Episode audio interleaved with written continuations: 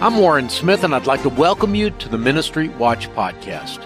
Here at Ministry Watch, we bring you news about Christian ministries as well as the latest in charity and philanthropy. News that we examine from a Christian worldview perspective. Our goal is to help us become better stewards of the resources God has entrusted to us. These midweek extra episodes are a chance for us to go deep with a particular topic. And today I'm pleased to have back on the program David French. David wrote an article about Liberty University that I wanted to explore more deeply today. But first, a bit about David's background. David French is a graduate of Lipscomb University in Nashville and also of Harvard's Law School. He spent many years as an attorney with Alliance Defending Freedom, and he was a staff writer for the National Review from 2015 to 2019. He currently serves as senior editor at the Dispatch, where the article that we're going to discuss today first appeared. Well, David French, welcome back to the program. And I wanted to talk to you about an article that you wrote, I guess, this week. Uh, the Moral Collapse of America's Largest Christian University is the name of your article. And of course, you are talking about Liberty University, a, a university that um, we've both covered uh, in our respective uh, roles and vocations. And I should say, in a spirit of full disclosure, that my daughter is a senior at Liberty University, and she has had a fantastic experience there over the last uh, you know, now almost four years.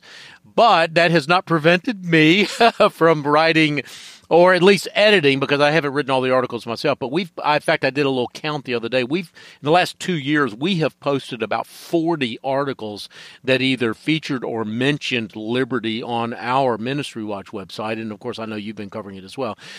So uh, let's jump straight into your article, though. You say there is a moral collapse there, and that uh, you know it's kind of the um, the I don't know the beginning of the end, the end of the beginning, the end of a great institution. Well, you know, we have seen uh, one thing I try to distinguish between in the in this article is the difference between an institution that's healthy um, spiritually, that's healthy morally, and an institution that might be healthy financially, and those are not necessarily the same thing. And this is something that a lot of Christians understand instinctively. One of the healthiest institutions in higher education financially is Harvard, right? I mean, Harvard has a uh, has an endowment bigger than the GDP of a lot of countries.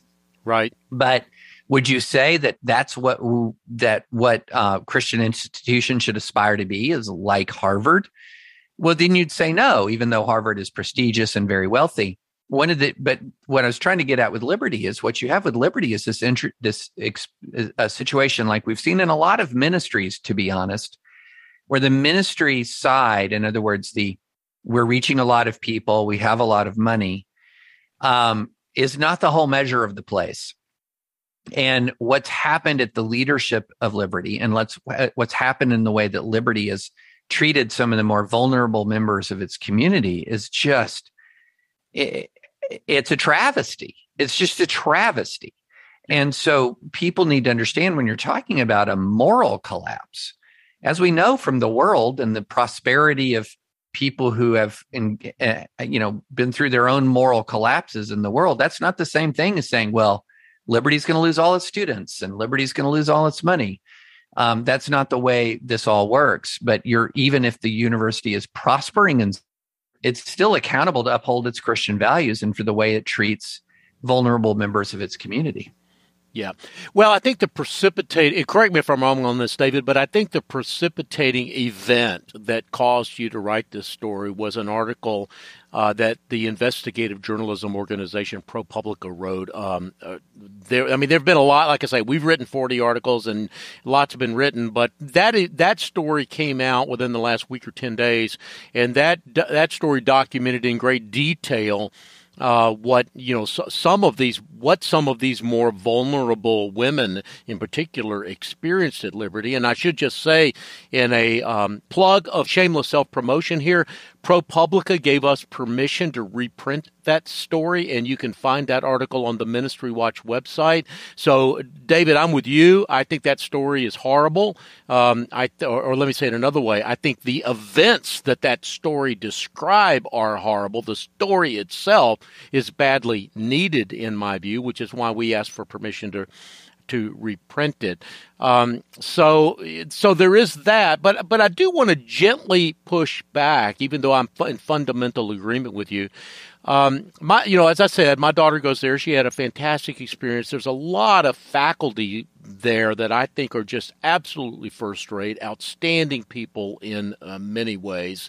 Um, so, you know, the the other thing that I'll say too is I think liberty uh, has a unique place in Christian higher education in this country. If I wanted to major in philosophy or English or religion or Bible or ministry, there are probably 100, maybe 200 Christian colleges in this country that I could go to. But if I want to major in automotive engineering or uh, interior design, which is what my daughter is majoring in, there's only a half a dozen Christian colleges in this country that would allow me to pursue what I believe is a God given vocation in a particular area in a Christian environment. So I think liberty is worth saving. I think liberty is worth preserving. First of all, do you agree with that? Oh, yeah, it's absolutely worth saving. Um, and I wrote in my piece, I said tens of thousands of Americans have attended Liberty and had wonderful experiences. There's thousands of students and alumni and hundreds of faculty who not only do their best to live out the values of their faith, they're grieved by the corruption of the institution. They don't see enrollment numbers and dollars and donor dollars as proof of righteousness. Um, you know what it reminds me of, and I wrote this is um, the Kanakuk camp, for example. This is a, a camp that is huge. Um, 20,000 or so students going through various Kanakuk institutions every summer thousands and thousands of students say, I had a great experience. It was fantastic. It was wonderful. I met godly people. Maybe I came to Christ there. But then they had um, a super predator in their midst who operated for about a decade. And and the senior leaders of the institution had red flags that were i'm not talking subtle red flags i'm talking waving giant red flags and there's been no real accountability there's been no real accountability and so you know, one of the things that I think that we have to do as a body of Christ is to say, look, we have to hold people accountable when institutions fail and that we can't have we we've kind of created this inversion where we have this if somebody is not that important at an institution let's say you have an RA and an RA at Liberty is caught sleeping with their boyfriend or whatever or girlfriend they might lose their job as an RA like post haste, very quickly, immediately, or they're caught out drinking or whatever, violating the Liberty Way. But then we have this culture where at the top levels of the institution, you know, for example, Falwell Jr., a lot of his conduct was open and notorious for a long time. And it was just allowed to continue, allowed to continue. Or we have this situation where people who have um, come forward with claims of sexual assault and sexual abuse that have been inflicted upon them, um, that they've been treated in a way that's fundamentally flawed, or when a whistleblower said, when a person internally says, "Hey, we're not handling these sexual assault and sexual uh, abuse cases in the right way," they're punished. You can hold those people. What what a lot of times institutions will do is say, "Well, if you like all the good stuff." If you hold the leadership accountable, you might lose all that good stuff. You know, that there are other, this institution is really, really overall success, successful. Don't mess with it. Don't mess with And my argument is not that that uh, liberty needs to be closed. Heavens no. The argument is that liberty needs to hold its leaders accountable. In the same way we think of uh, the same way we think of secular institutions. You know, I remember in the um, you know in the during the, the clinton era for example christians were some of the people leading the charge saying look even if the nation is in an attitude of peace and even if it's prosperity even if the cold war is over and the and, and unemployment is shrinking and the gdp is growing we still need to hold leaders accountable for certain standards of behavior Yep. Well, David, let me let me interrupt you there because you've you you brought Kanakuk into the mix, and I'm going to bring Ravi Zacharias International Ministries into the mix, and and sort of, sort of consider these three organizations together and ask you a question. Um, so so um, I get that, and I would not be in favor of closing down Kanakuk, even though again that's another story that we've written a lot about. I think we've written more than a dozen stories about Kanakuk, and um, and Ravi Zacharias International Ministries as well did did shut down. Uh, it's basically out of business. It's non-existent now because of the scandals there. Uh, so here, here's my question: On a continuum where Ravi Zacharias completely shut down, you know, Kanakuk has not shut down, Liberty has not shut down, Liberty a much, much, much larger institution. At what point, what would be yours, David French's uh, standards or red or or bright lines in the sand to say? That an organization should be shut down.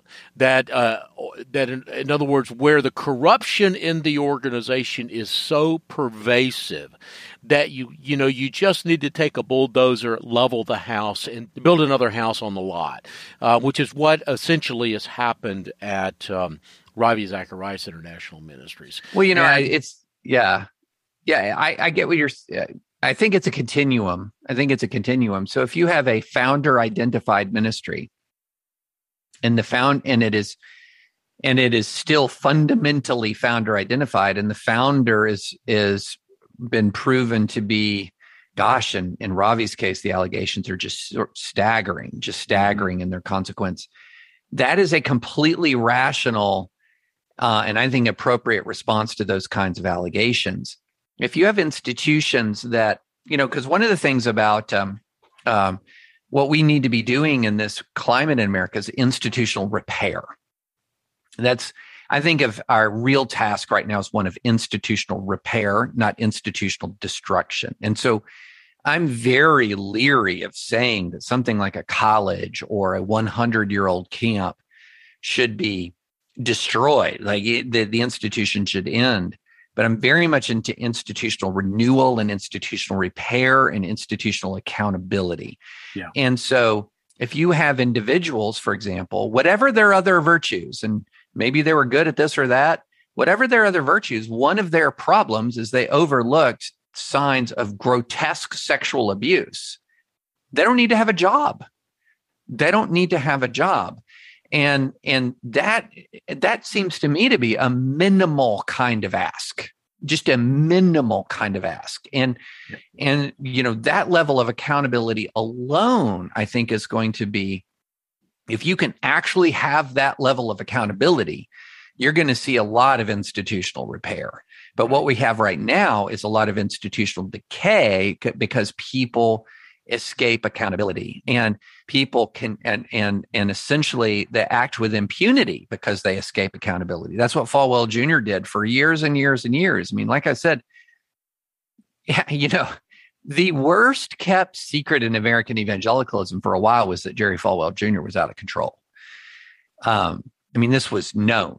This was known. It's sort of like you know talking about how harvey weinstein and I'm not comparing the gravity of what Weinstein did to to uh, Falwell, but how that was open and notorious. That was it was a t- poorly kept secret. A lot of these these Christian these ministry problems are very poorly kept secrets. Yeah, I mean we're talking about open and notorious stuff.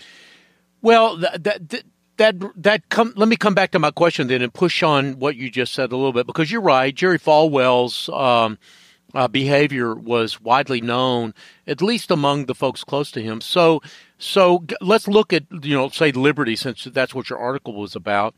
Uh, who else should go? Jerry Falwell Jr. has obviously gone. Uh, there are lots of people that had to keep their mouths shut for him to stay there as long as he did. Should the board uh, go? Should uh, senior leadership there go? And who makes those decisions? Yeah, that's a really good question. And Rachael Denhollander had a really good uh, statement on Twitter where she basically said, look, you need to bring independent investigators who take not just a look at how Liberty handled the Title IX issue. These are the complaints. These are the sexual assault and sexual abuse um, complaints that were. There's a lot of convincing evidence from ProPublica just handled horribly. Uh, not just to look at this, but to take a top to do- bottom sort of institutional audit of the university. And this is something that's not unknown in secular uh, institutions that are trying to get healthy, is to retain outside investigators and have them do a top to bottom, you know, essentially audit of the leadership at the university. And then let the chips fall where they may. I mean, th- again, this is one of the reasons why you, you know, healthy institutions should have quite uh, independent boards that are not cozy and and and close relationships with founders. I mean, one of the troubling reports we saw from Julie Roys was that um, look, Liberty sends money to the ministries of members of the board. Um, that's a problem. And uh, let me modify one other thing, Warren, about um, when should an institution close. If an institution has da- done damage to individuals, it is obligated to do justice, to make that right as much as it can. And if an institution has to drain its financial coffers and sell its assets to make restitution to victims of its own negligence, well, then it's got to do that. It's got to do that. There is there's not an, an, obligation of institutional existence that supersedes the obligation to do justice. And so I do think there there is a modification there of when should a institution fall. An institution should fall when the only way for it to truly compensate the victim of victims of its own wrongdoing is to expend its assets in that in that effort. Yeah. Well, we've talked about Kanakuk, we've talked about Liberty, we've talked about Ravi Zacharias International Ministries. These are obviously three very high profile scandals, but there are, David, as you know, 300,000 churches in this country, more than a million Christian ministries in this country.